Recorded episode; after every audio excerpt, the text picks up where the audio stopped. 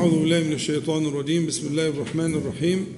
إن الحمد لله نحمده ونستعينه ونستغفره ونعوذ بالله من شرور أنفسنا ومن سيئات أعمالنا. من يهده الله فلا مضل له ومن يضلل فلا هادي له. وأشهد أن لا إله إلا الله وحده لا شريك له.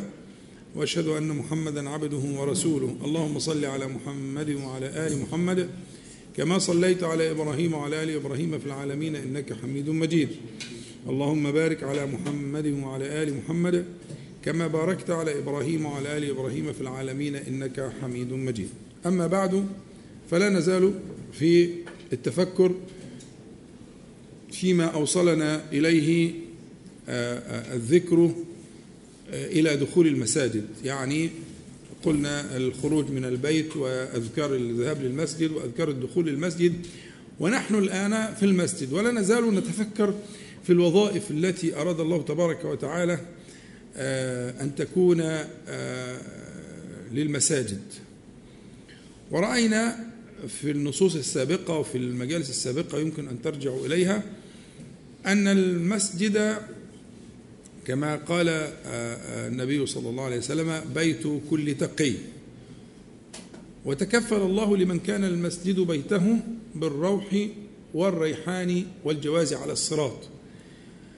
فمسألة أن يكون المسجد بيتا وأن أن يكون المسجد متعلقا متعلقا لقلوب المؤمنين كما كان في السبعة الذين يظلهم الله تعالى في ظله يوم لا ظل إلا ظله قال ورجل قلبه معلق بالمساجد. وبينا معنى التعلق ومعنى أن يكون المسجد بيتا. للأتقياء وأن تتعلق. ورأينا أن الصحابة رضي الله عنهم كانوا كذلك. كان مسجد النبي صلى الله عليه وسلم لهم مستقرا كان مستقرا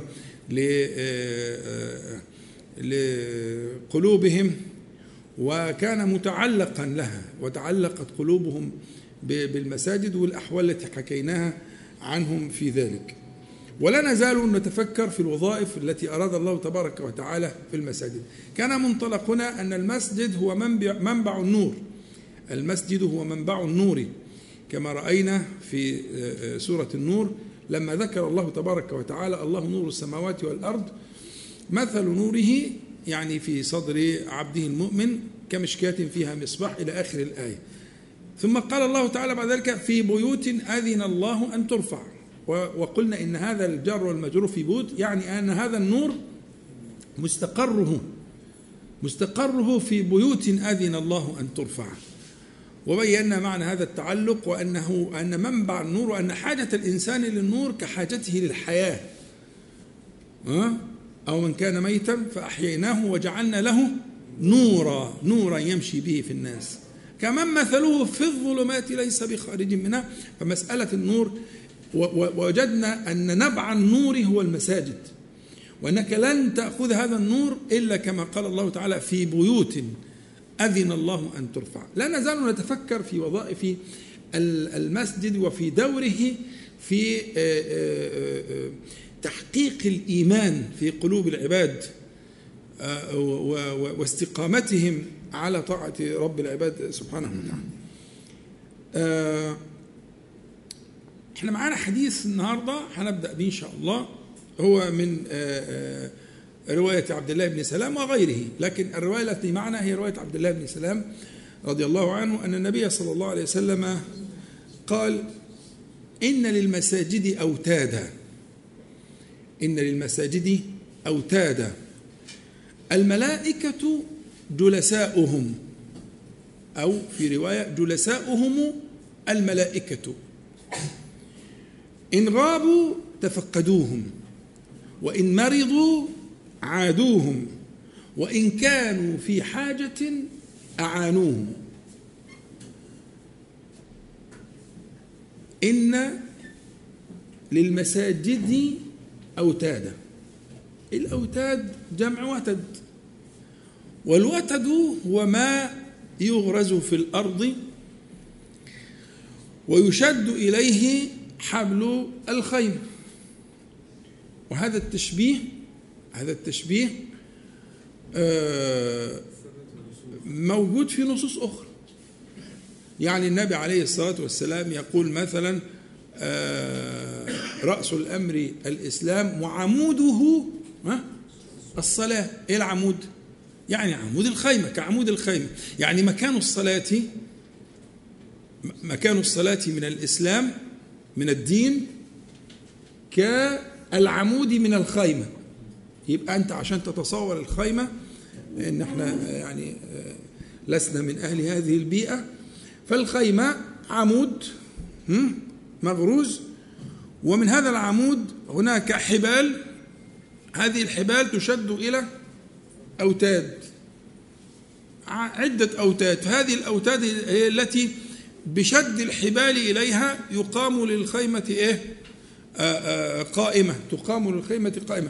فإذا لم إذا سقط العمود سقطت الخيمة.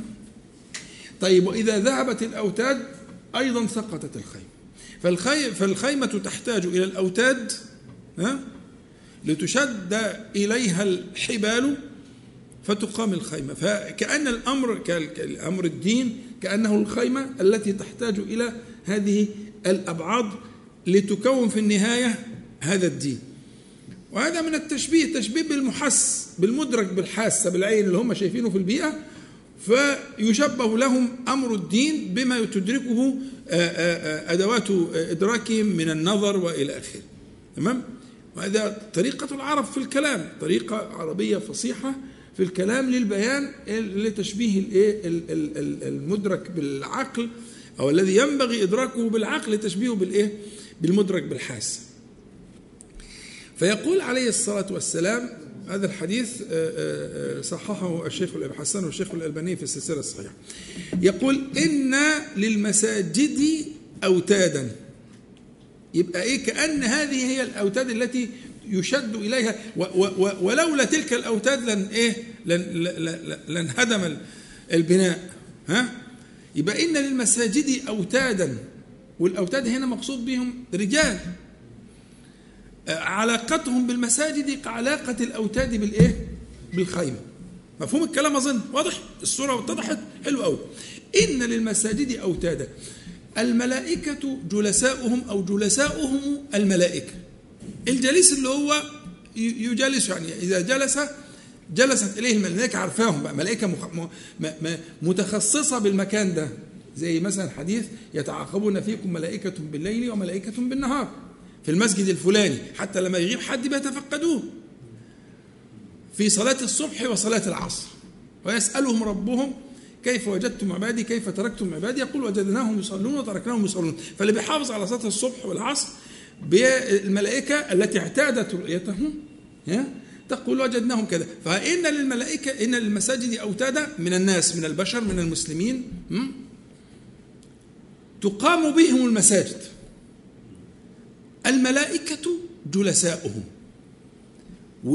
ولبيان نوع المجالسة دي وهذه العلاقة الوطيدة العجيبة إن غابوا تفقدوهم وإن مرضوا عادوهم. وإن كانوا في حاجة أعانوهم يعني صاحب جدع يعني. الملك هنا أجمل صورة من صور الإيه؟ الصحوبية. أنت عايز أكتر من كده إيه في الصاحب؟ ها؟ إن غابوا تفقدوهم وإن مرضوا عادوهم وإن كانوا في حاجة أعانوهم. إيه أجمل من كده يكون لك في صاحب؟ فالملائكة جلساء أوتاد المساجد. أنا عايز أوصل معاك إن شاء الله الليلة دي إن إحنا نوصل نشوف إيه دور المسجد في حفظ الأمة. المساجد كما سترى إن شاء الله المساجد هي صمام الأمان في حفظ الأمة وما تراه في الأمة من الأدواء أدواء يعني امراض إنما كان سببه في الخلل الموجود في دور المسجد أو دور المؤمنين في المسجد المساجد مظلومة دور رواد المساجد أهل المساجد لو كانوا كذلك لكان الأمر مشدودا مقاما اللي هو أمر الإيه؟ أمر الإسلام أمر الدين لكانت تلك الأوتاد قائمة ولشدت حبال الأمة وما استطاع غاز أن يغزوها. يبقى إن للمساجد أوتادا. خلي بالك إحنا لا نزال في إيه؟ متحركين من قول الله تعالى في بيوت أذن الله أن ترفع ويذكر فيه اسمه يسبح له فيها بالغدو والأصل. ها؟ رجال. الرجال دول صفاتهم إحنا عاملين نحوم حول ذلك. لا تلهيهم تجارة ولا بيع عن ذكر الله. وإقام الصلاة وإيتاء الزكاة يخافون يوما تتقلب فيه القلوب والأبصار. جمعوا بين الإيه؟ بين الصفتين دول. لا تلهيهم ويخافون. حلو قوي هؤلاء وصفهم النبي صلى الله عليه وسلم أنهم لأمر الدين كالوتد للخيمة أنه يقام. يقام أمر الدين بهؤلاء الذين كانوا للمساجد كالأوتاد للخيمة آه، وكذلك من من الأحاديث العجيبة وحديث قدسي. آه، آه، وفيه بيان معنى أو فيه في بيان فضيلة آه، قول الله تعالى إنما يعمر مساجد الله من آمن بالله واليوم الآخر وأقام الصلاة وآتى الزكاة ولم يخش إلا الله. فعسى أولئك أن يكونوا من المهتدين. في في في معنى عمران المساجد لأن الوتد هو في الحقيقة معمر للمسجد هو تعمير للمسجد. فقد وهو كذلك حديث صححه غير واحد منهم الشيخ الألباني رحمه الله تعالى في الصحيحة يقول النبي صلى الله عليه وسلم من رواية أظن رواية أنس رضي الله عنه يقول النبي صلى الله عليه وسلم إن الله لينادي يوم القيامة. إن الله لينادي يوم القيامة. أين جيراني؟ أين جيراني؟ فتتعجب الملائكة فتقول الملائكة ربنا ومن ينبغي أن يجاورك؟ فيقول جل جلاله وتباركت أسماؤه أين عمار المساجد؟ أين عمار المساجد؟ فتعمير المسجد على الحقيقة هو كما في هذا الحديث وفي غيره ستجد أن المعنى ده متكرر. أن أن كما قدمنا يعني عايزك تستحضر ما ذكر من المسجد بيت كل تقي وما تقدم من المعاني من ارتباط الإنسان وتعلق وقلبه معلق بالمساجد من من هذه المعاني. لما صار الأمر كذلك وصار الرجل وتدا للمسجد ها علاقته بالمسجد علاقة السمك بالماء مش علاقة الطير بالقفص. للأسف أحيانا بيعتري بعض المسلمين وبعض المتدينين أحيانا إن هو بيدخل مسجد وكل همه وكل مخططاته وكل شغله وكل ذهنه في إيه؟ ماذا سيصنع حينما يخرج؟ وكأن الوقت الوقت المسجد ده وقت مستقطع. وقت مستقطع فهو مشغول بما كان قبله وما يأتي بعده. في حين إن الأوتاد دول الأصل عندهم المسجد إنهم يخرجون من المساجد في حاله ضروره انه مضطر. مضطر يخرج علشان مضطر. امره إلى الله. إحنا قربنا من معنى المراد ولا لسه؟ أنا لا أتكلم عن شخص بعينه كلنا ذاك الرجل هو البلاء واحد. لكن هو التدرج في فهم المسألة وفي في سياسة الأمر. شيئا فشيئا حتى يصير القلب في المسجد. يبقى اللي بيخرج كأنه خرج بلا قلب. بيقضي مصلحة وراجع. راجع يرجع لقلبه مرة أخرى. يرجع لبيته. المسجد بيت كل تقي. يرجع لمعتصمه أوتاد المساجد يرجع لجليسه الملك الفلاني اللي بي بيدور عليه وبيشوف ويعود إذا مرض ويكون في حاجته ها؟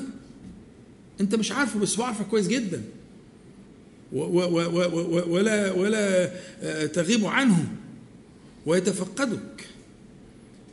أن, يكون لك في في المسجد جليسا من هذه الأرواح الطاهرة.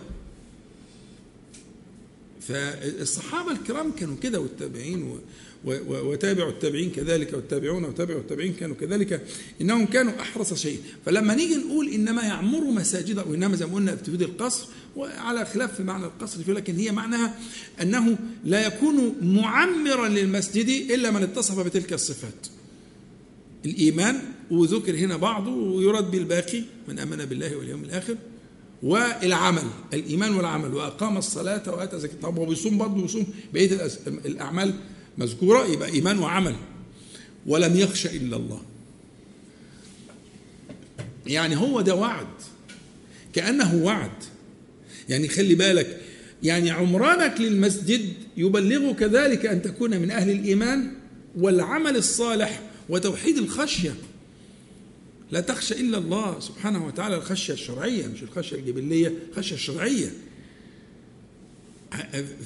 فلعل لعل آه، تبطنك في المسجد يبلغك ذلك أن تكون من أهل عمارة المسجد، عمارة المسجد مش معناها البناء، قد يدخل فيه من باب أو من آخر، لكن ليس هو المقصود على الحقيقة. ها؟ عمارة المسجد معناها الذكر. والصلاة والعبادة والتوحيد والإيمان وتلاوة القرآن الكريم وإقام الصلوات، دي عمارة المسجد. فإنما يعمر مساجد الله ولذلك أن الله تبارك وتعالى كما حكى النبي صلى الله عليه وسلم أين جيراني؟ الملائكة متعجبة أين جيراني؟ فقال أين عمار المساجد؟ لأنهم جاوروه في الدنيا جاوروا بيته ما هو اسمه بيت الله يا إخوانا اللي عظم هذا البيت هذا التعظيم سيكافئ هناك. كنت كنت كحمائم الحرم كده كنت انت. إذا خرجت من المسجد خارج مضطر. ها؟ خارج لقضاء مصلحة أو لدفع مضرة أو إلى آخره. فإذا انقضت رجعت إلى قلبك المعلق هناك. يبقى إحنا بن بن عايزين نستحضر هذه الوظائف في ال في إصلاح ما أصاب الأمة.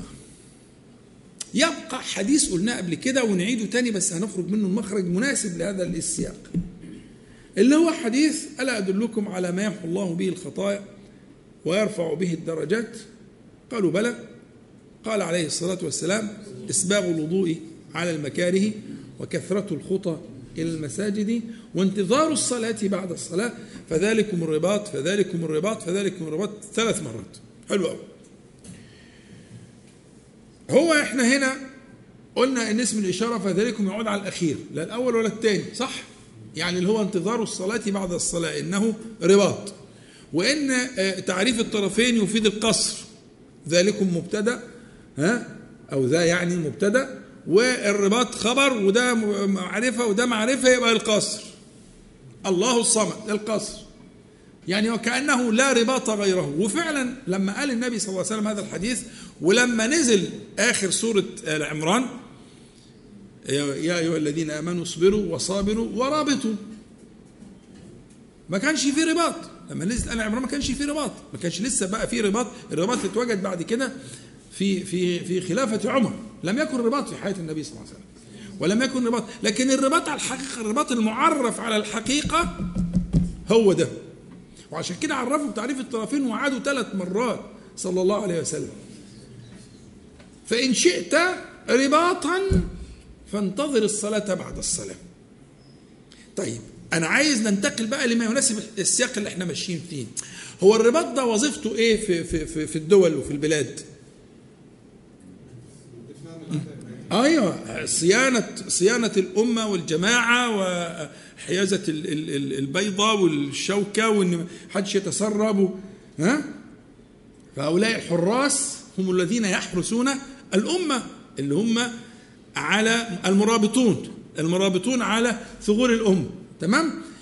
ولولاهم لكانت الأمة نهبة. أي أمة؟ مسلمين وغير مسلمين. أي أمة في الدنيا؟ لولا أن يكون هناك رباط على على حدودها لكانت نهبة. ينتهبها العدو كيف يشاء ومتى يشاء. صح؟ جميل جدا. طب إيه المعنى هنا في قوله صلى الله عليه وسلم في انتظار الصلاة بعد الصلاة فذلكم الرباط؟ إيه المعنى في تقدير حضراتكم؟ ها؟ يعني أنا بس عايز أحضر الفكرة. آه يعني عايز أقول لا ده أنا عايز أقول للأمة ده أنا عايز أقول إيه؟ ما جاس ما جاس الكفار خلي بالك من العبارة اللي جاية دي. آه ما جاس الكفار خلال ديار المسلمين إلا لما خلت الثغور عن الرجال المرابطين. العبارة دي عايزة شرح بس نقولها تاني. ما جاس الكفار خلال ديار المسلمين إلا لما خلت الثغور عن الرجال المرابطين. يعني إيه الأصل؟ الأصل الرباط لما يكون في المساجد؟ لو عمر المسلمون المساجد كانوا هم الرباط على الحقيقة كما قال عليه الصلاة والسلام كانوا هم الرباط على الحقيقة. الرباط الحقيقي ها؟ كان في المسجد فانفلات الرباط في الأول انفلت من ترك المرابطين لرباطهم في المساجد. لما تركوا الرباط في المساجد فتح الباب فجاسوا خلال الديار في التعليم والثقافة وفي الموضة وفي العادات وفي التقاليد. والله لو أن المرابطين على رباطهم في بيوت الله تعالى ما اجترأ الكفار أن يجوسوا خلال ديار المسلمين. البتة وأول هزيمة بتحصل هي في أن يترك المرابطون رباطهم في المساجد. وكده مش مجاز حقيقة. كده كلام النبي صلى الله عليه وسلم في قوله فذلكم الرباط هذا أمر حقيقة وليس مجازا. يعني إيه؟ يعني هو فعلا كده. يعني هو حفظ الأمة وحفظ ديانة الأمة وحفظ أفراد الأمة برباط المرابطين في المساجد. الذين ينتظرون الصلاة بعد الصلاة.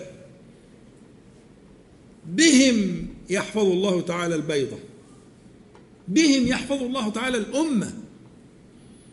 بهم يحفظ الله تعالى الحرمات. ولما غابوا وتركوا الرباط جاس الكفار خلال ديار المسلمين بما ترون من آه، آه، آه، غزوهم لفكرهم ولعاداتهم ولتقاليدهم ولتعليمهم ولثقافتهم ولأديانهم. لما غاب هؤلاء المرابطون أو كل قلوا حتى صاروا ندرة. لكن الرباط على الحقيقة عشان نحمل كلام النبي صلى الله عليه وسلم لأن الأصل في الكلام الحقيقة. ولا يذهب إلى المجاز إلا عند تعذر الحقيقة. بتوجد قرينة بتمنع الحقيقة فبنذهب للمجاز. لكن الأصل في الكلام الحقيقة. فإذا قال عليه الصلاة والسلام بتعريف الطرفين فذلكم الرباط يبقى هو ده الرباط.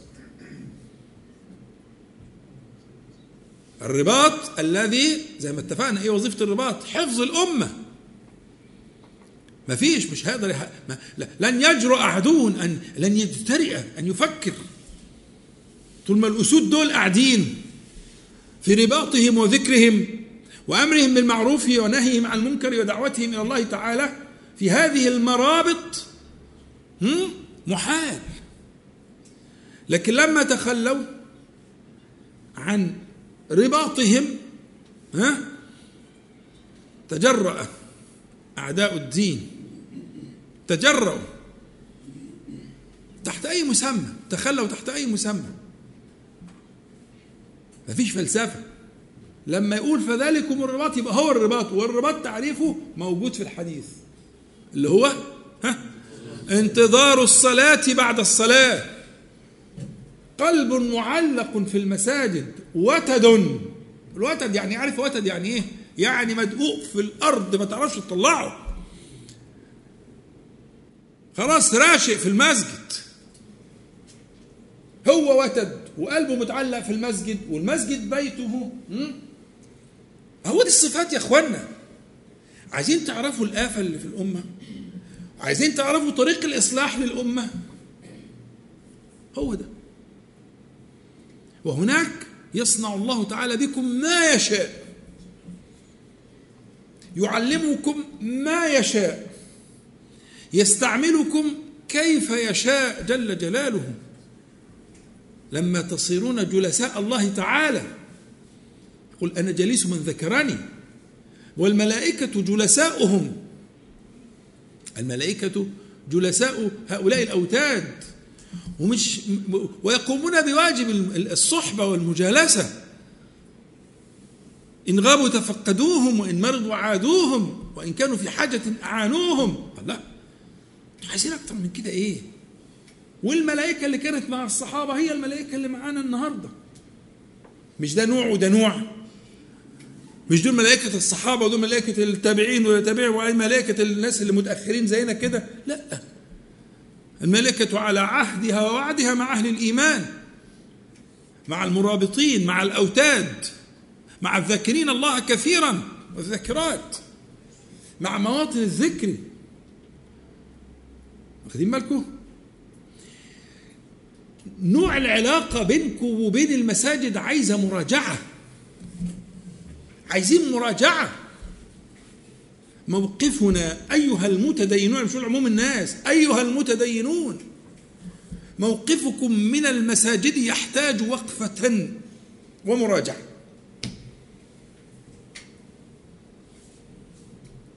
عايزين نتدرج في إصلاح هذا الشأن حتى يصل أن يكون المسجد بيتي.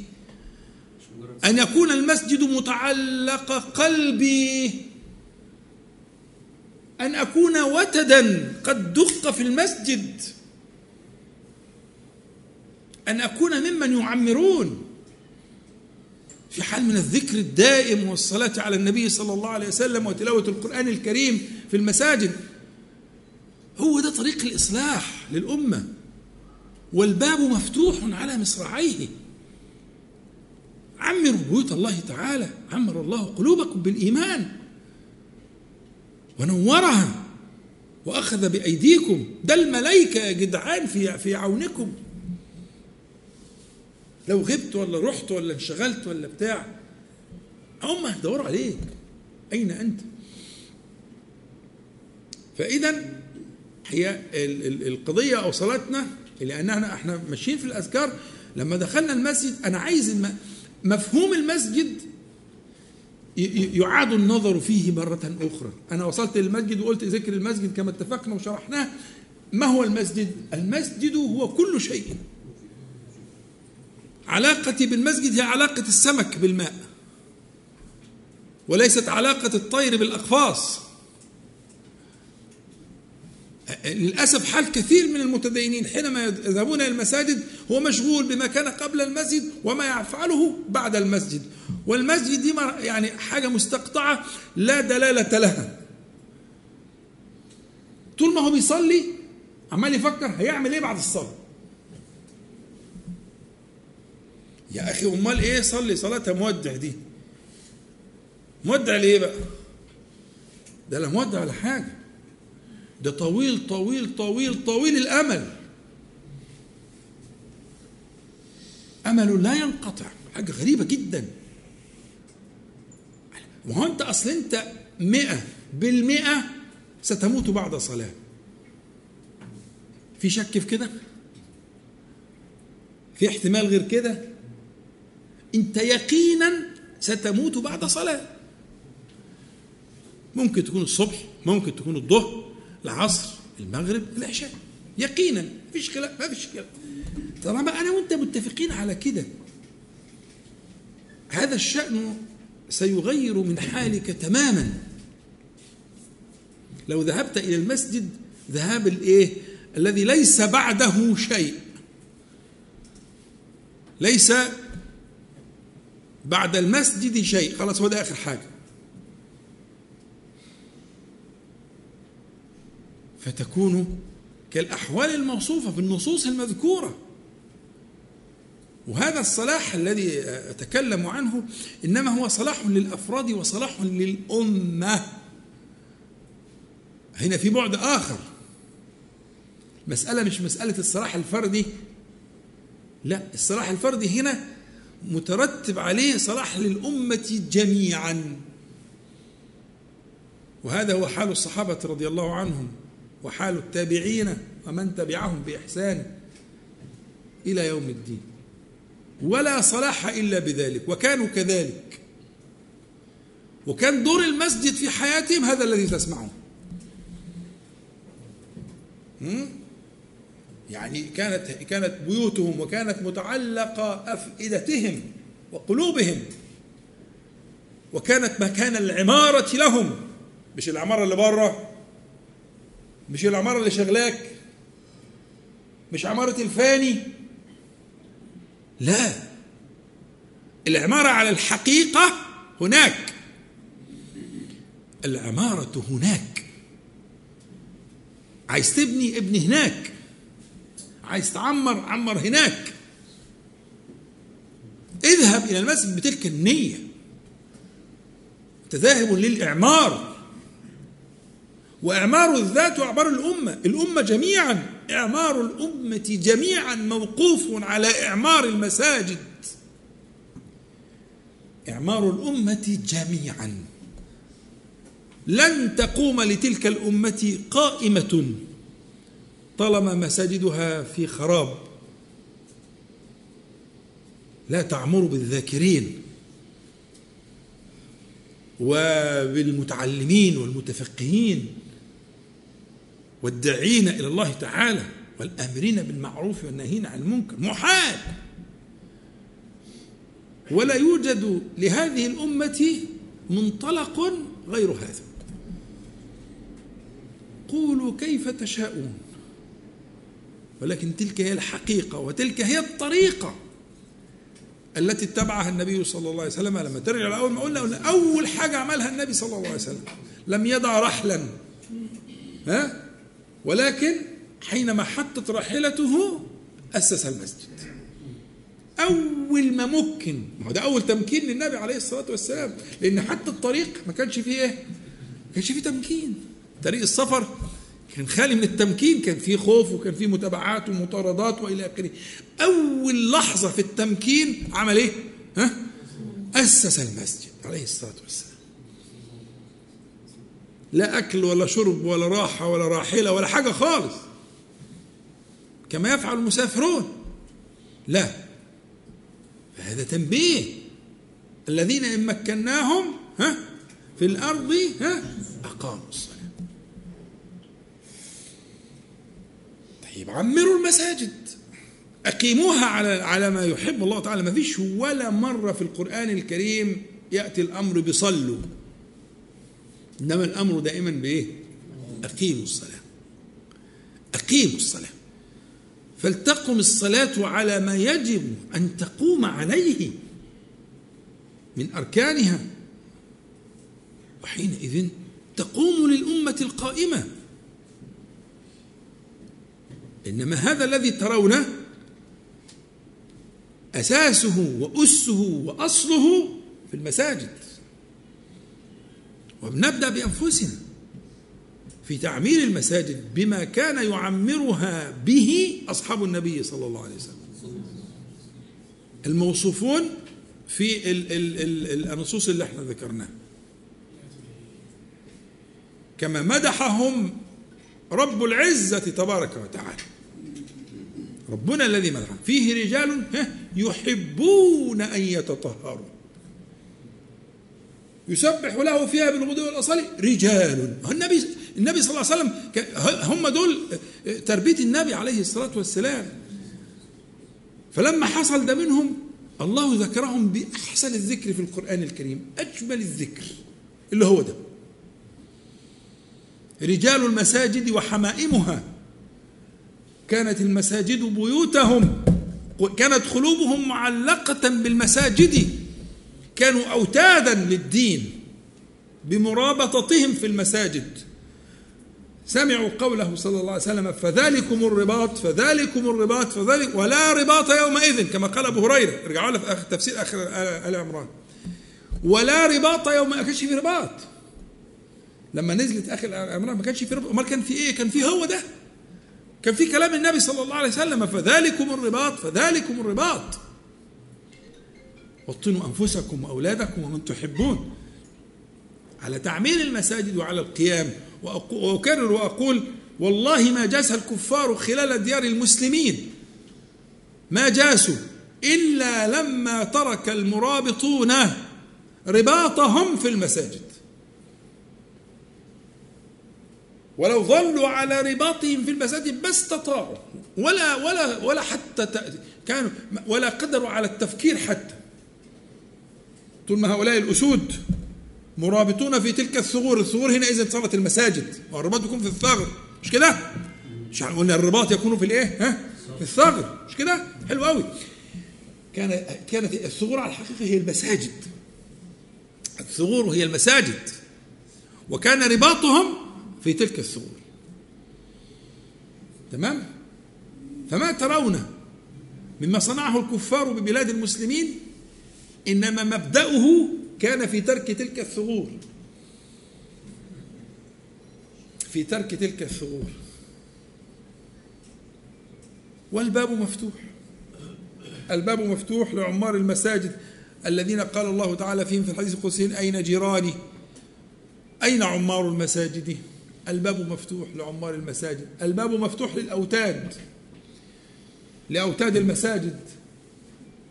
الذين تجالسهم الملائكة ويتفقدونهم إذا غابوا ويعودونهم إذا مرضوا ويعينونهم إذا احتاجوا من المعونة. هو ده الحال.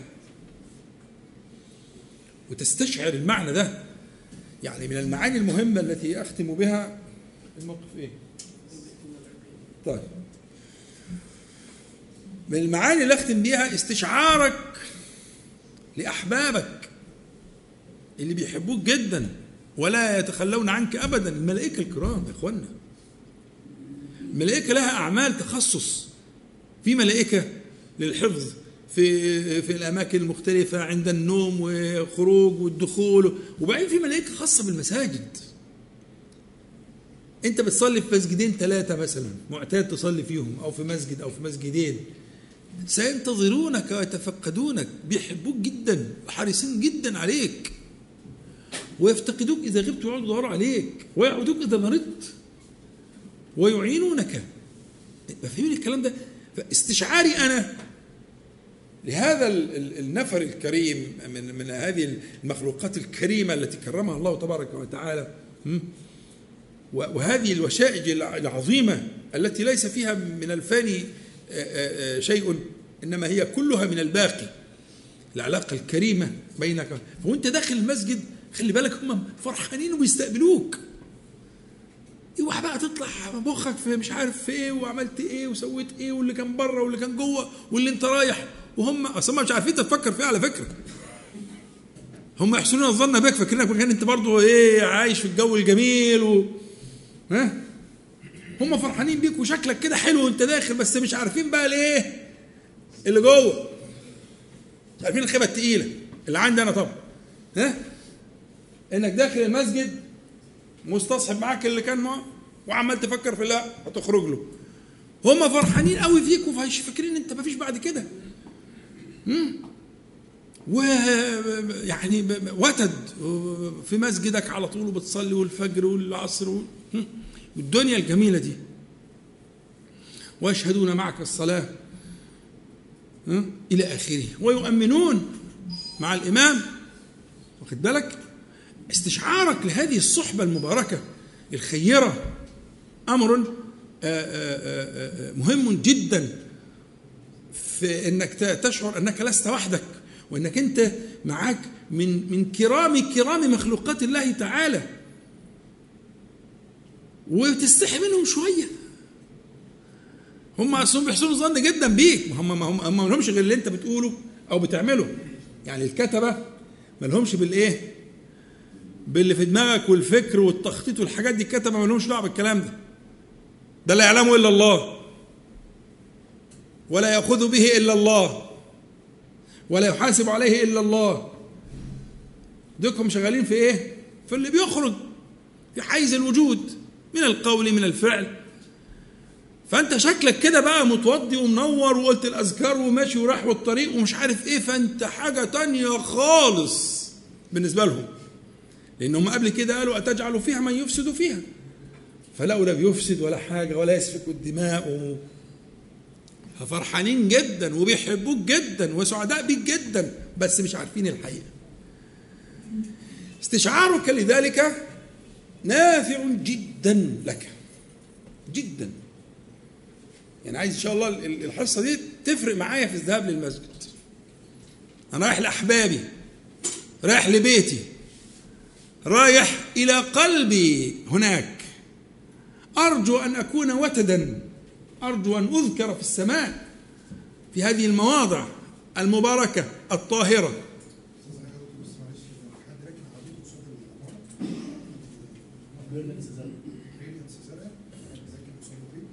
بريليانس زرقاء. حد من النساء أو الرجال بريليانس زرقاء. قصاد العمارة يبقى مش تبعنا. كده بلغ النساء والرجال يبقى مش تبعنا إحنا اتفقنا بالمناسبة إن الركنة هتكون الناحية الثانية الناحية الثانية مفيش آه، عماير والأمر سهل جدا. ف آه، يعني آه، تركنوا الناحية الثانية كيف تشاءون مساحة ضخمة جدا ولا فيها شيء إن شاء الله. عشان نترك لأهل العماير الجزء اللي الناحية دي.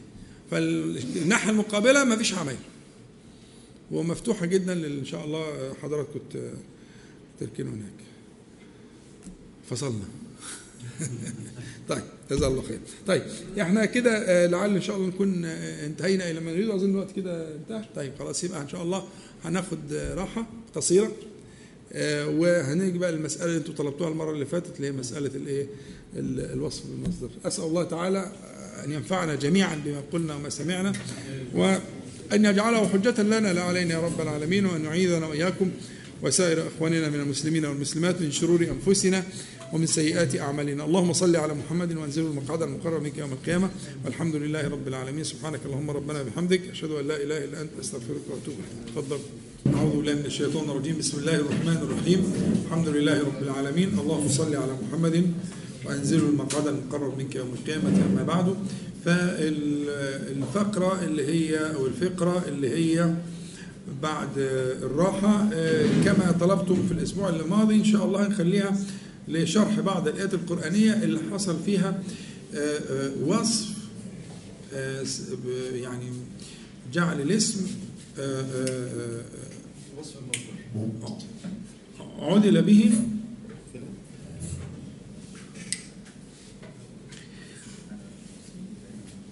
عن الاسم إلى المصدر.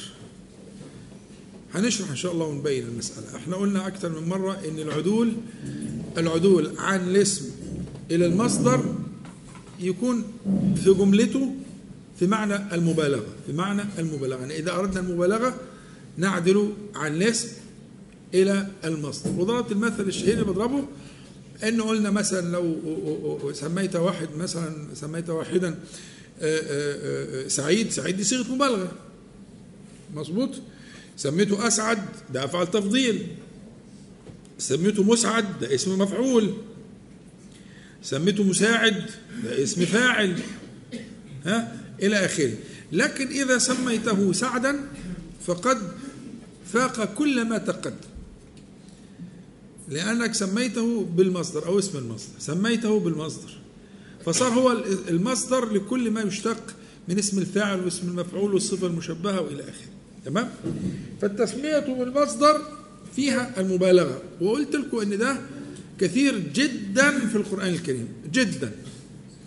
وإن له دلالاته في المواضع المختلفة. فإن شاء الله هنطوف كده في دقائق قليلة عشان ما نطولش عليكم عشان إحنا الليلة تأخرنا شوية.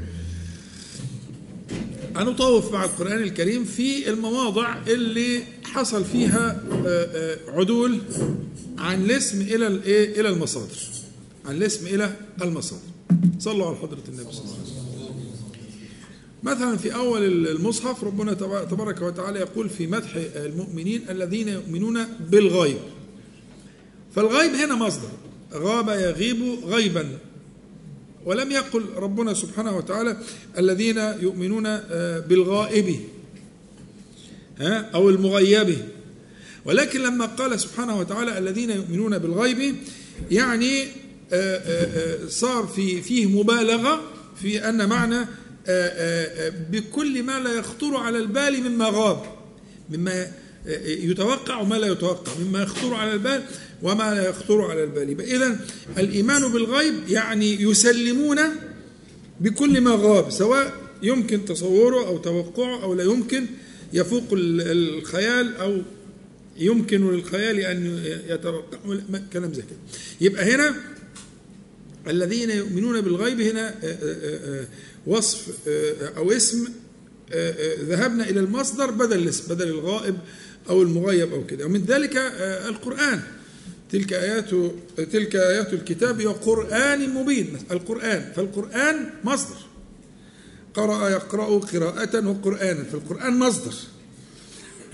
فتسمية هذا الكتاب العظيم هذا الكتاب الجليل آه، آه، بالقرآن معناه الذي إذا قرئ فهو في منتهى القراءة. يعني غاية القراءة نهاية القراءة مصدر كل قراءة.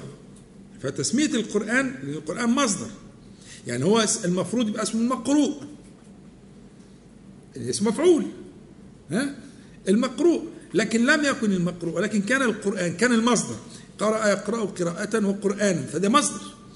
فتسميته بالمصدر معناها أنه هو الغاية في القراءة الذي تنتهي إليه الإرادة في الإيه؟ في القراءة منتهى كل قراءة. كذلك مثلا في سورة الدخان في قوله تعالى لموسى عليه السلام واترك البحر رهوا رهو ده مصدر. رها يرهو رهوا. رها اللي هو يعني ما بين إذا الواحد بعد بين ساقيه كده يعني بقى في فجوة بين الساقين كبيرة هذا هو الإيه؟ رها رها الرجل. فرهوا يعني متسعا أو فوصف ما ما, ما سيكون لأن هو ده أمر به موسى عليه السلام ولسه هيحصل يعني قيل له اضرب بعصاك لو اترك البحر رهوا يعني هيحصل كذا وكذا. فسترى فجوة عظيمة تفوق الوصف فكان هنا المصدر بالمصدر. لكن مثلا إيه؟ كان في في غير القرآن واترك البحر راهيا. راهيا يعني إيه؟ يعني متسعا. قد حصلت مجافاة مجافاة بين شقيه. لكن اتركه رهوا اتركه باستعمال المصدر معناها سترى معجزة باهرة آه، تفوق خيالك. ده المصدر. معنى المصدر هو بيأتي بالمبالغة في الإيه؟ في, في, في الوصف فتفوق المشتقات اللي هي أصلا هي المرادة. يعني راهيا يعني كذلك سيكون. لكنه آه، عبر عنه بالمصدر. وكذلك مثلا في قوله تعالى في سورة البقرة لإبراهيم عليه السلام ثم ادعهن يأتينك سعيا. كان الأصل في غير القرآن يأتينا كساعيات اللي هو هيقطع أربعة من الطير ثم صرهن إيه فهنا ثم ادعوهن يأتينك المفروض المتوقع في غير القرآن ساعيات لكن يأتينك سعيا يعني سعيا بالغا يفوق خيالك. أنت يا إبراهيم سترى شيئا تعجب له. ها؟ فالعدول عن ساعيات إلى سعيا إنما فيه معنى المبالغة التي تتفق مع سياق الكلام. ثم ادعوهن يأتين كذا وكذلك مثلا في نحو قوله تعالى آه يا أيها الذين آمنوا إذا لقيتم الذين كفروا زحفا فلا تولوهم الأدبار. هي في غير القرآن إذا لقيتم الذين كفروا إيه؟ زاحفين. مش كده؟ اسم فاعل.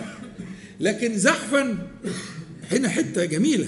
زحفا يعني إيه؟ يعني المصدر. يعني في أي صورة كانوا فلا تخشوا لو كانوا هم الزحف نفسه يعني هم مش هم زاحفين لا لو جاءوكم على هيئة آه، آه، آه، ايا كان صورة كانت صورة زحفهم فلا تولوهم الأدبار.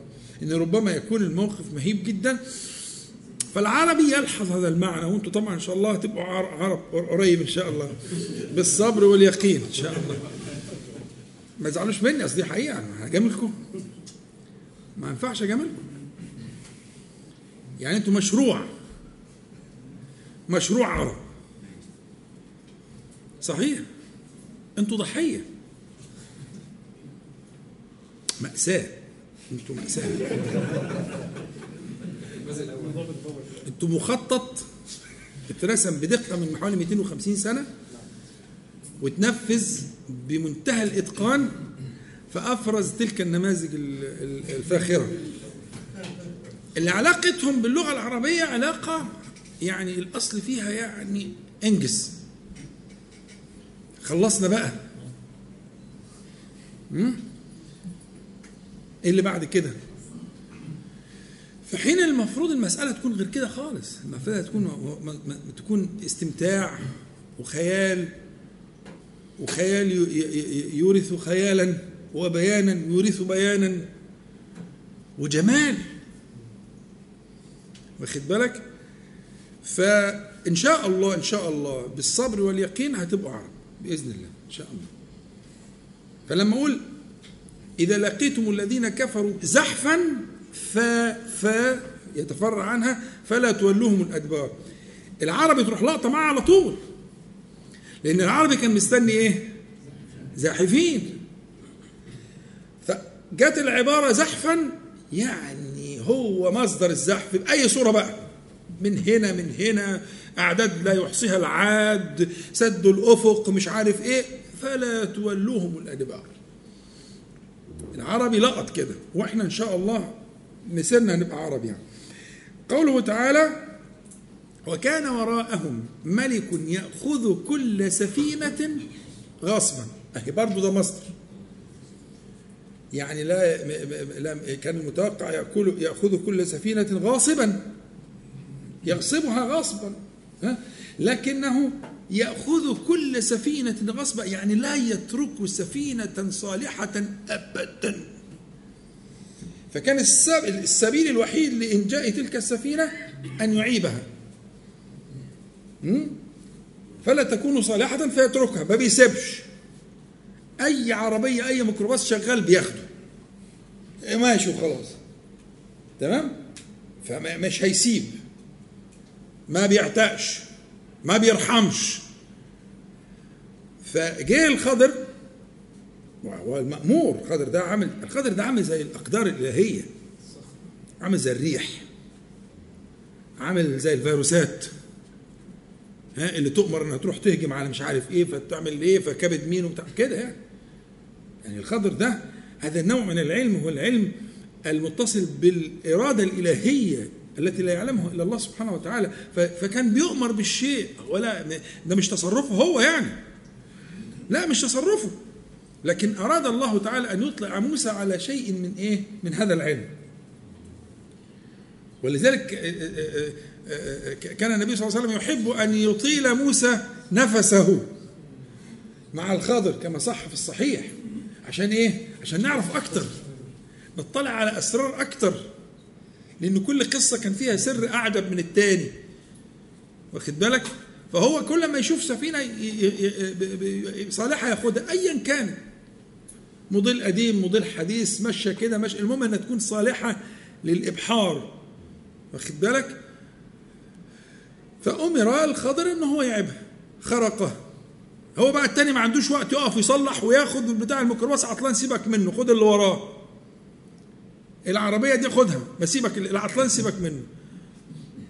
فجعل فيها هذا الخرق حتى يخرجها. فهنا إيه في في في في, في الأذن العربية هتنتبه لمعنى إيه؟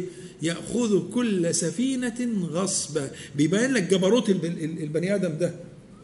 يعني لا تخرج منه سفينة صالحة أبدا لأنه غصب.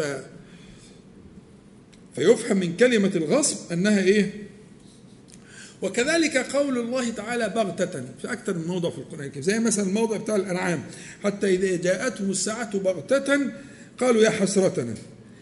برضو كان المتوقع في غير القرآن الكريم حتى إذا جاءتهم الساعة مباغتة أو باغتة. لكن تأتي هي بغتة فوصف الساعة بالبغتة إنها مصدر البغتة يعني ما أصابهم من الدهش والذهول يفوق كل تصور يعني مصدر المباغتة أصل المباغتة. حتى إذا جاءتهم الساعة وكانوا يظن كانوا لا لا يظنون ذلك أبدا. ها؟ وستأتيهم الساعة كما وصف الله تبارك وتعالى حتى يقولوا قالوا يا حسرتنا على ما فرطنا. واخد بالك؟ برضه في موضع تاني في البغتة في في سورة الشعراء اللي في الموت بقى فيأتيهم بغتة وهم لا يشعرون. أن يأتيهم العذاب مباغتا فتتعاظم الآلام وهم لا يعني هنا المراد هنا بيان المصدر بيان شدة الألم العذاب العذاب لما يجي متوقع ممكن يكون في نوع من التحمل أو الانتظار أو لكن لما يأتي العذاب بغتة بالمعنى المصدر يكون آه، آه، قد تعاظمت فيه الألام لهذه المباغتة التي وصف بها العذاب. كذلك في قوله تعالى في قوله تعالى ومن الليل فسبحه وإدبار النجوم إدبار برضه مصدر أدبر ويدبر إدبارا والنجوم مدبرة في, في غير القرآن والنجوم مدبرة لكن هنا المصدر يعني في منظر مهيب وفي حال شريف هو إدبار ده, ده, ده بيان لجلال هذا الزمان. لأن ربنا سبحانه وتعالى يأمر بالتسبيح في هذا الزمان اللي هو الوقت النون ومن الليل فسبحه ها؟ وإدبار النجوم اللي هو اللي هو وقت إيه؟ أذكار الصباح. دي أذكار الصباح. فلبيان قدر هذا الزمان الشريف وإن الزمان ده من أشرف الأزمنة أو هو ربما أشرف الأزمنة في اليوم والليلة في ذكر الله تعالى فذكره بالمصدر هو إدبار النجوم ففيه زمان شريف النجوم فيه في حالة إدبار إنها مدبرة مدبرة لكنه لما جيء بذلك دل على شرف الزمان وأنه زمان للذكر عظيم. آه، في عندنا بقى مواضع في القرآن الكريم. فيها دقة شوية تركزوا معايا بقى كده عشان هن إيه هنشرح حتة صغيرة قبليها. اللي هي إن الكلام الكلام في في في في, في لسان العرب بينقسم إلى آه، خبر وإنشاء. خبر وإنشاء. يعني إيه خبر وإنشاء؟ الخبر اللي هو ما يحتمله التصديق والتكذيب لذاته مش لقائله. يعني مثلا أقول لكم والله أنا أنا تعبان. ده خبر. مظبوط؟ يعني ينفع تقول لي لا أنت مش تعبان ولا حاجة. أو أنت تقول لي يا مسكين ربنا يشفيك. مش كده؟ ده اسمه إيه؟ خبر. لكن لو أقول لك الساعة كام ينفع تقول لي أنت كذاب؟ ما ينفعش. ينفعش تقول أنت نصاب. يقول لك الساعة كام. فالساعة كام ده اسمه إيه؟ إنشاء. سؤال. لكن أنا تعبان ده خبر. مظبوط؟ فالكلام كله كده كلام قسمين يا إما إنشاء يا إما خبر. بس أحيانا أحيانا يجي نعم؟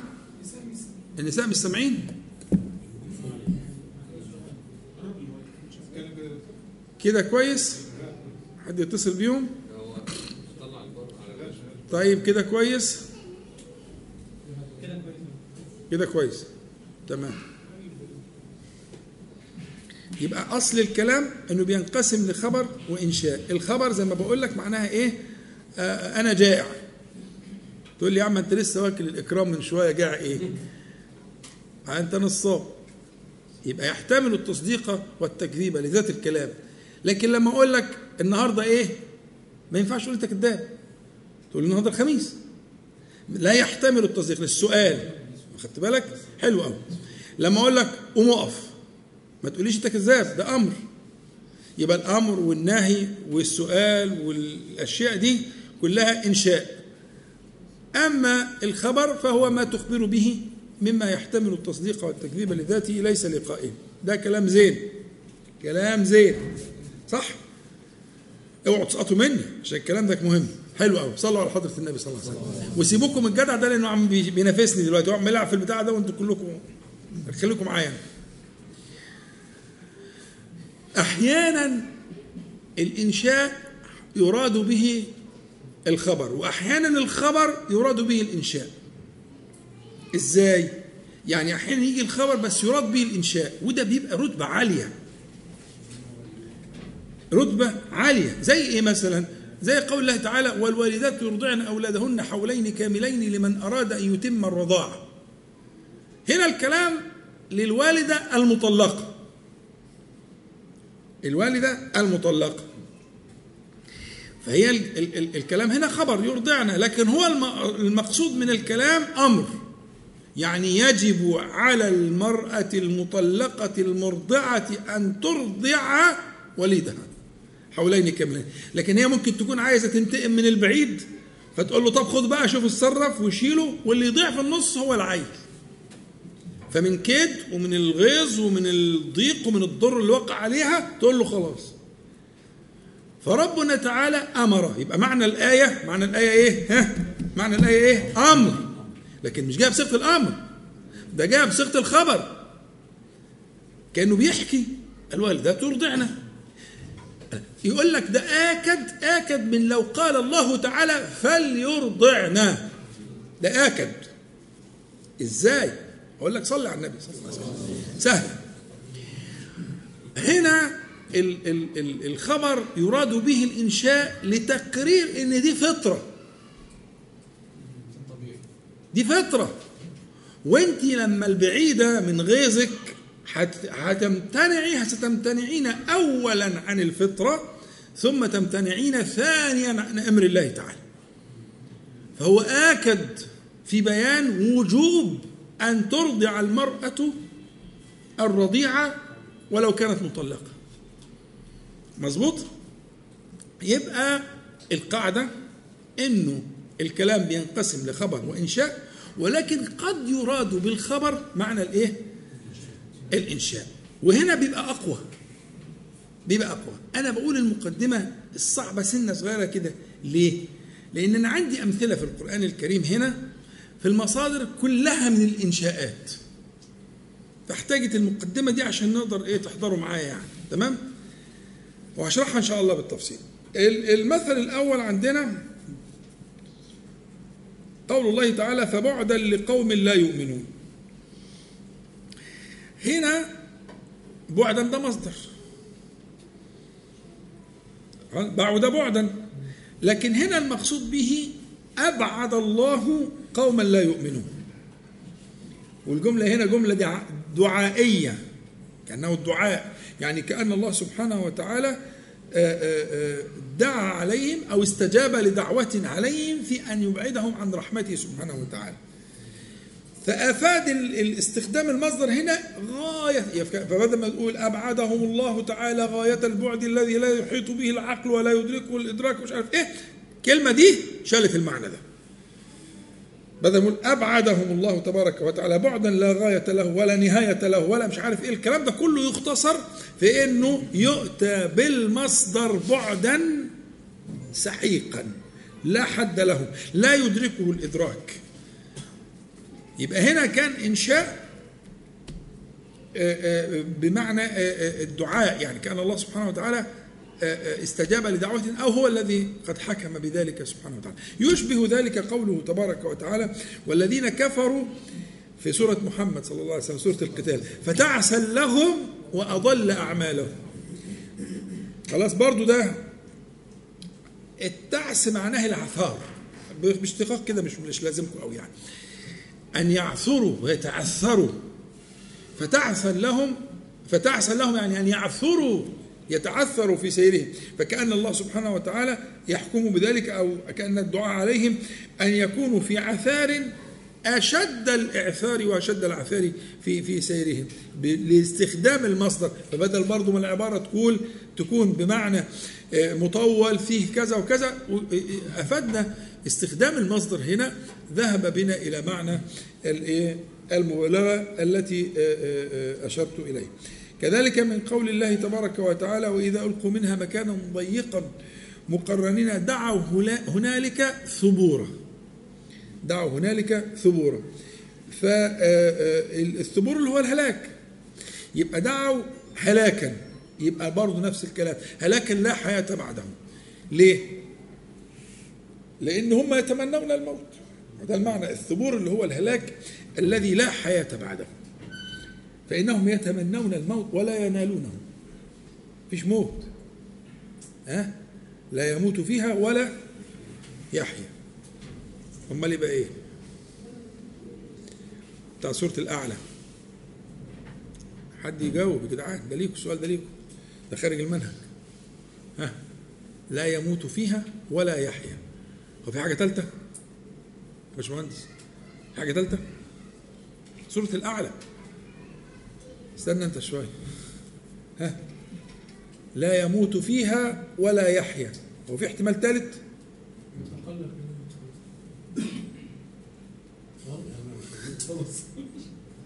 لا هو طبعا في وجود ال آه. مسموح بالإفتاء آه، في في ها؟ لا ما هو دول ممنوعين من الإجابة. أنا بتكلم أحمد اتفضل يعني لا يستمر الموت ولا تستمر الحياة يعني هيموت فلوس هيموت فلوس آه ده, افتكاسة برضه زي ال لا مش صحيح الكلام ده. اتفضل. باشمهندس اتفضل. يعني مش هيشوف الموت مش هي العذاب مش هي يعني هيفضل حاسس بيه على طول وفي نفس الوقت مش هيستمتع بمتعه الحياة.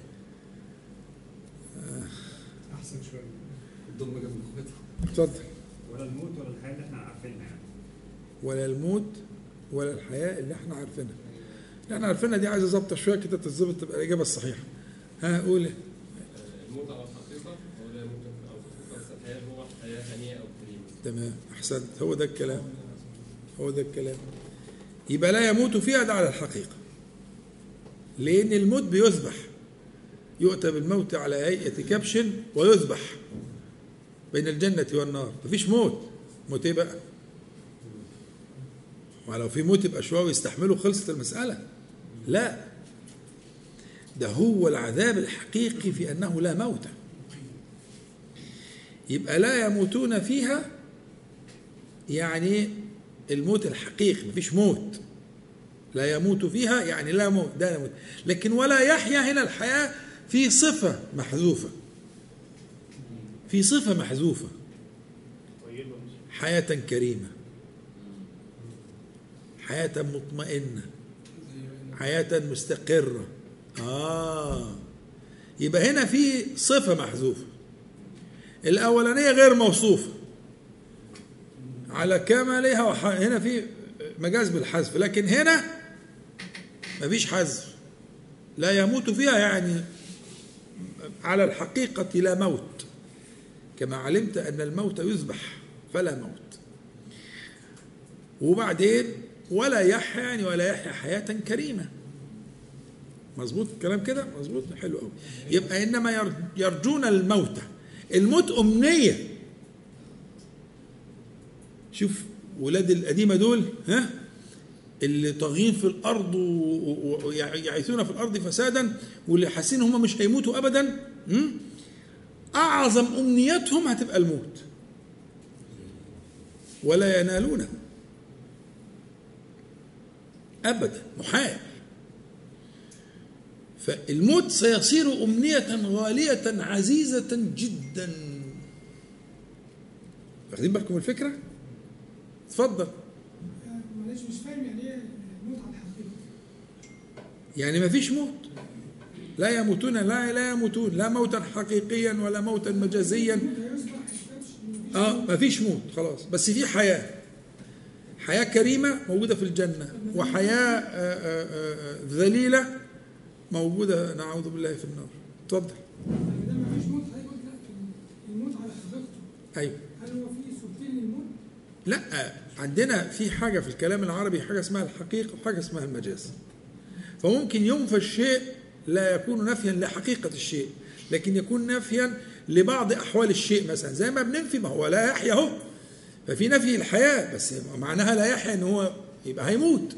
ما فيش ثالث فإحنا اللي عملناه في لا يحيا ده ما نقدرش نعمله في لا يموت. لا يموت يعني لا يموت. لا يحيا يعني عملنا بقى هنا في تقدير هنا في لازم يكون في تقدير. يعني لا يحيا سيحيا ولكن لا يحيا حياة كريمة. يبقى لو عايز تفسر الآية هتقول لا يموت فيها وسيحيا فيها حياة لا كرامة فيها. وسيحيا فيها حياة غير كريمة غير كريم. ده ده ده معنى الآية. يبقى النفي هنا مش نفي للحياة لكن ال- الأولى فيها نفي للموت مطلقا بكل صوره. بكل صور الموت. مفيش موت. ولا مقدمات الموت ولا في نوم ولا في راحة ولا في حرية. لأن أصل كلمة العذاب مش معناها النار. دي برضو من مفاهيم الخطأ. العذاب أحيانا بيوصف بعذاب النار. يبقى نار النار ما ينفعش. عذاب الجحيم وعذاب جهنم وعذاب مقيم وعذاب أليم إلى آخره. إن شاء الله ممكن نبقى نشرحه مرة. تمام؟ يبقى إيه معنى العذاب؟ إذا كان هو بيوصف بالنار. يبقى العذاب أصل العذاب معناه القيد والحبس. عذب الفرس معناه القيد والحبس. يحبس على نار يحبس على ضيق يحبس على كرب يحبس على ظلمة يحبس على شيء مهين يحبس على ألم بالغ أليم عذاب أليم عذاب مهين عذاب النار عذاب جهنم. ها؟ مظبوط؟ يبقى كلمة العذاب أصلا مدارها على معنى القيد والحبس. ها فهو فيها محبوس على هذه الأشياء المذكورة مفهوم؟ يبقى إحنا بنتكلم دلوقتي إنه من ضمن صور الحبس صور ال- ال- ال- اللي بتصف هذا الحبس أنه إيه؟ لا يحيا حياة كريمة ولا يموت بكل صورة فالموت هيبقى آه، آه، أمنية لا تتحقق ولذلك هنا هذا الذي آه، في قوله تعالى وإذا ألقوا منها مكانا ضيقا مقرنين دعوا هنالك في الظرف ده ثبورا الثبورة يعني إيه؟ المصدر بقى معناها إيه؟ يعني هلاكا. آه ما بعده حياة. هم عايزين كده. المصدر أفاد أن الهلاك الذي ما بعده شيء اللي هو الموت? الهلاك الذي ما بعده حياة هو الموت. سيدعون على أنفسهم بالموت. جت منين دي؟ جت من الإيه؟ من المصدر. برضو الحتة المهمة برضو اللي في سورة محمد صلى الله عليه وسلم. فإذا لقيتم الذين كفروا فضرب الرقاب. ضرب. خلاص؟ ما قالش مثلا سبحانه وتعالى في غير القرآن فاضربوا. ها؟ آه، آه، فكونوا ضاربين مثلا للرقاب أو كده لا. فهنا استخدام المصدر اللي هو ضرب برضه بمعنى الإنشاء يعني يضربه يعني ضربا ما بعده ضرب زي ديك زحفا بالظبط. زحفا ما بعده زحف من كل مكان فبرضه فلا تولهم الأدبار.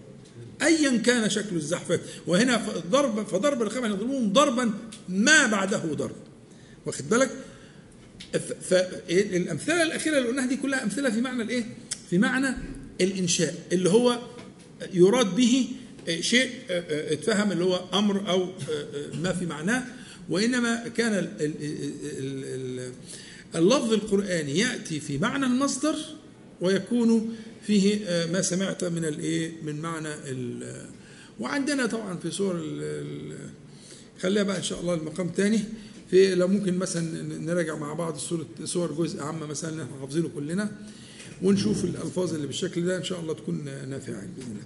طيب أنا أطلت عليكم كده خلاص 30 دقيقة؟ طيب الوقت انتهى و يعني كنا نتمنى يكون أكتر من كده فإن شاء الله المرة الجاية. هو أنا أعيد أكرر على بعض التنبيهات، التنبيه الأول إن شاء الله إن أنا باجي بعد العشاء مباشرة وبقعد ساعة تقريبا قبل ميعاد الدرس. يعني من سبعة وشوية لثمانية الساعة دي مفتوحة لحضراتكم الأسئلة الخاصة وال ما شئتم يعني. مفتوح حوار مفتوح. بيبقى حوار بيننا وبين الشباب وحصل النهارده الحمد لله والتزمنا به وبعد كده الدرس يبدأ الساعة 8 إن شاء الله. فنرجو الالتزام بهذا الموضوع ومن أراد يفتح موضوع أو يطرح قضية مفيش مشكلة يقول للإخوة المسؤولين هيكتبوها على الصفحة وإحنا إن شاء الله لما نقعد نطرحها في الساعة الأولى ثم يبدأ الدرس في الساعة الثانية إن شاء الله. بالنسبة لموضوع ركن السيارات نرجو الالتزام والت- والتواصي فيما بيننا. كله في ال- الشارع النهر الثاني الشارع اتجاهين. الاتجاه الثاني ما فيش عماير خالص. والموضوع كويس جميل والدنيا واسع فنركن سياراتنا في الناحية الثانية إن شاء الله حتى لا نضيق على الناس إن شاء الله. حد عنده أي سؤال أي نصيحة أي حاجة؟ اتفضل. بالنسبة لل- للآية اللي حضرتك بتقولها إن دي فيها صفه محذوف. دي هي هي زي مضاف محذوف قلوبهم العج آه هي المضاف المحذوف قريب من الصفه لا الصفه غير المضاف. لكن برضه هي يعني واشربوا في قلوبهم العجل مش معقول. أشربوا زي زي بتحط كده الايه ال- ال- البتاع ال- الشربات في الكنافة مثلا. ها ده اسمه الإشراب. شربه. مش يقول لك شربها بالعسل مش عارف إيه. ده فأشربوا في قلوبهم. العجل مش معقول العجل دخل جوه إيه؟ جوه قلوبهم. لكن إيه اللي دخل؟ حب العجل. فيبقى تقدير الآية وأشربوا في قلوبهم ها حب العجل. فمحبة العجل آه دي اللي ممكن تخش في شغاف القلوب. شغفها حبا بتاع سورة يوسف. شغفها ده دخل في الشغاف يعني دخل في الثنايا والبتاع والكلام ده ها؟ فيبقى هنا ده معنى الإيه؟ ال- ال- فهنا مضاف حب العجل. آه لكن الصفة حاجة تانية برضه هو من برضه من من الإيه؟ من المجاز بالحذف إنه في حذف هنا يقدر يأخذ كل سفينة غصبه لازم يكون في صفة هنا. طب ما هي كانت سفينة برضه لكن لازم نقدر قوله تعالى يأخذ كل سفينة غصبه يأخذ كل سفينة صالحة. غصبا عشان يستقيم الكلام. فتقدير المحذوف سواء إذا كان مضاف أو صفة واحيانا موصوف وإلى آخره ده باب واسع وكثير جدا جدا جدا في القرآن الكريم. اتفضل. آه، بعد اذن حضرتك حضرتك لما كنت بتقول على ال- ال- الآية اللي هي بتاعت ثبورا يدعو هنالك ثبورا دعوا دع- دعوا هنالك ثبورا. دعوا هنالك ثبورا. يعني دي معناتها انه الموت أو أو يعني اللي هو الهلاك اللي ليس بعده موت تمام؟ آه، طب هم إزاي في الموطن ده أو في المكان ده تمام؟ في يوم القيامة بعد ما أن أخرجوا من قبورهم آه، آه، هيتمنوا الموت تاني بالرغم مما كانوا فيه من عذاب في القبور. يعني سبحان الله يعني يعني هم كانوا أصلا بيعذبوا في قبورهم. عذاب القبر تقصد؟ آه بالظبط. كويس. فهم يعني كيف لهم يعني ان هم يعني يعني يريدوا تاني الموت و و لا ما فيش بعث بقى. وأكيد في هو الموت. لا لا هو الموت الموت هنا لا, لا, لا يقصد به الموت اللي بعده بعث يعني. لكن الموت هو معناه اللي هو كما كانوا يرون اللي هو الفناء اللي هو لا شيء لا شيء بعده. بس أنا عايز أقول لك حاجة. صلى على حضرة النبي صلى الله عليه وسلم. هي المسألة بتبقى كل ما يبقى الإنسان في ضيق بني آدم كده أنا وأنت والناس كلها. دول بقى قصة الكفار دول نعوذ بالله من من حالهم وعن حال أهل النار. لكن كطبيعة في الإنسان الإنسان دايما لما يكون في ضرك ضنك ولا كرب ولا حاجة يبقى فاهم إن أي حاجة غير كده هي أحسن من اللي هو فيه. مش كده؟ إحنا كده. زي ما كان لما أصابته مثلا نزلت به نازلة ولا حاجة يبقى متصور إنه أي حاجة تانية هتبقى أحسن.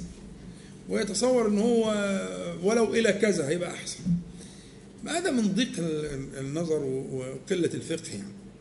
حتى إن آه، الناس يوم القيامة لما بيكون أهوال القيامة الذين في في خوف وفزع وعرق و إلى آخره آه، يتوسلون للأنبياء والمرسلين حتى يصلوا للنبي صلى الله عليه وسلم أن يقيم الحساب ولو إلى النار.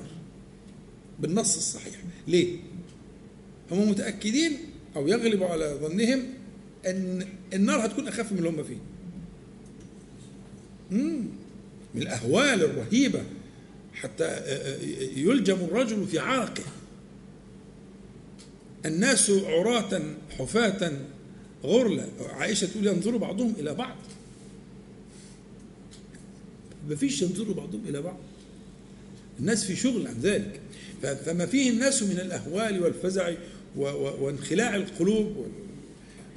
جعلهم يظنون إن أي حاجة غير اللي هم فيه ده أحسن. ففي النص ولو إلى النار. ولعل ما يعني فكل واحد متصور الحالة فهو متصور إنه يعني أي حاجة هتبقى أحسن من اللي هو فيه ده. نسأل الله العافية.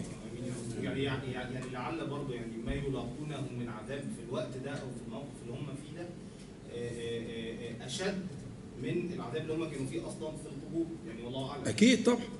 هم طبعا عذاب القبر ده من جنس عذاب الآخرة. القبر إما أن يكون روضة من رياض الجنة أو حفرة من حفر النار. فهو هو يعني رسالة مقدمة تبشير لأهل الإيمان وأهل التقوى والعمل الصالح وإلى آخره. فهو هو رسالة رسالة من الآخرة.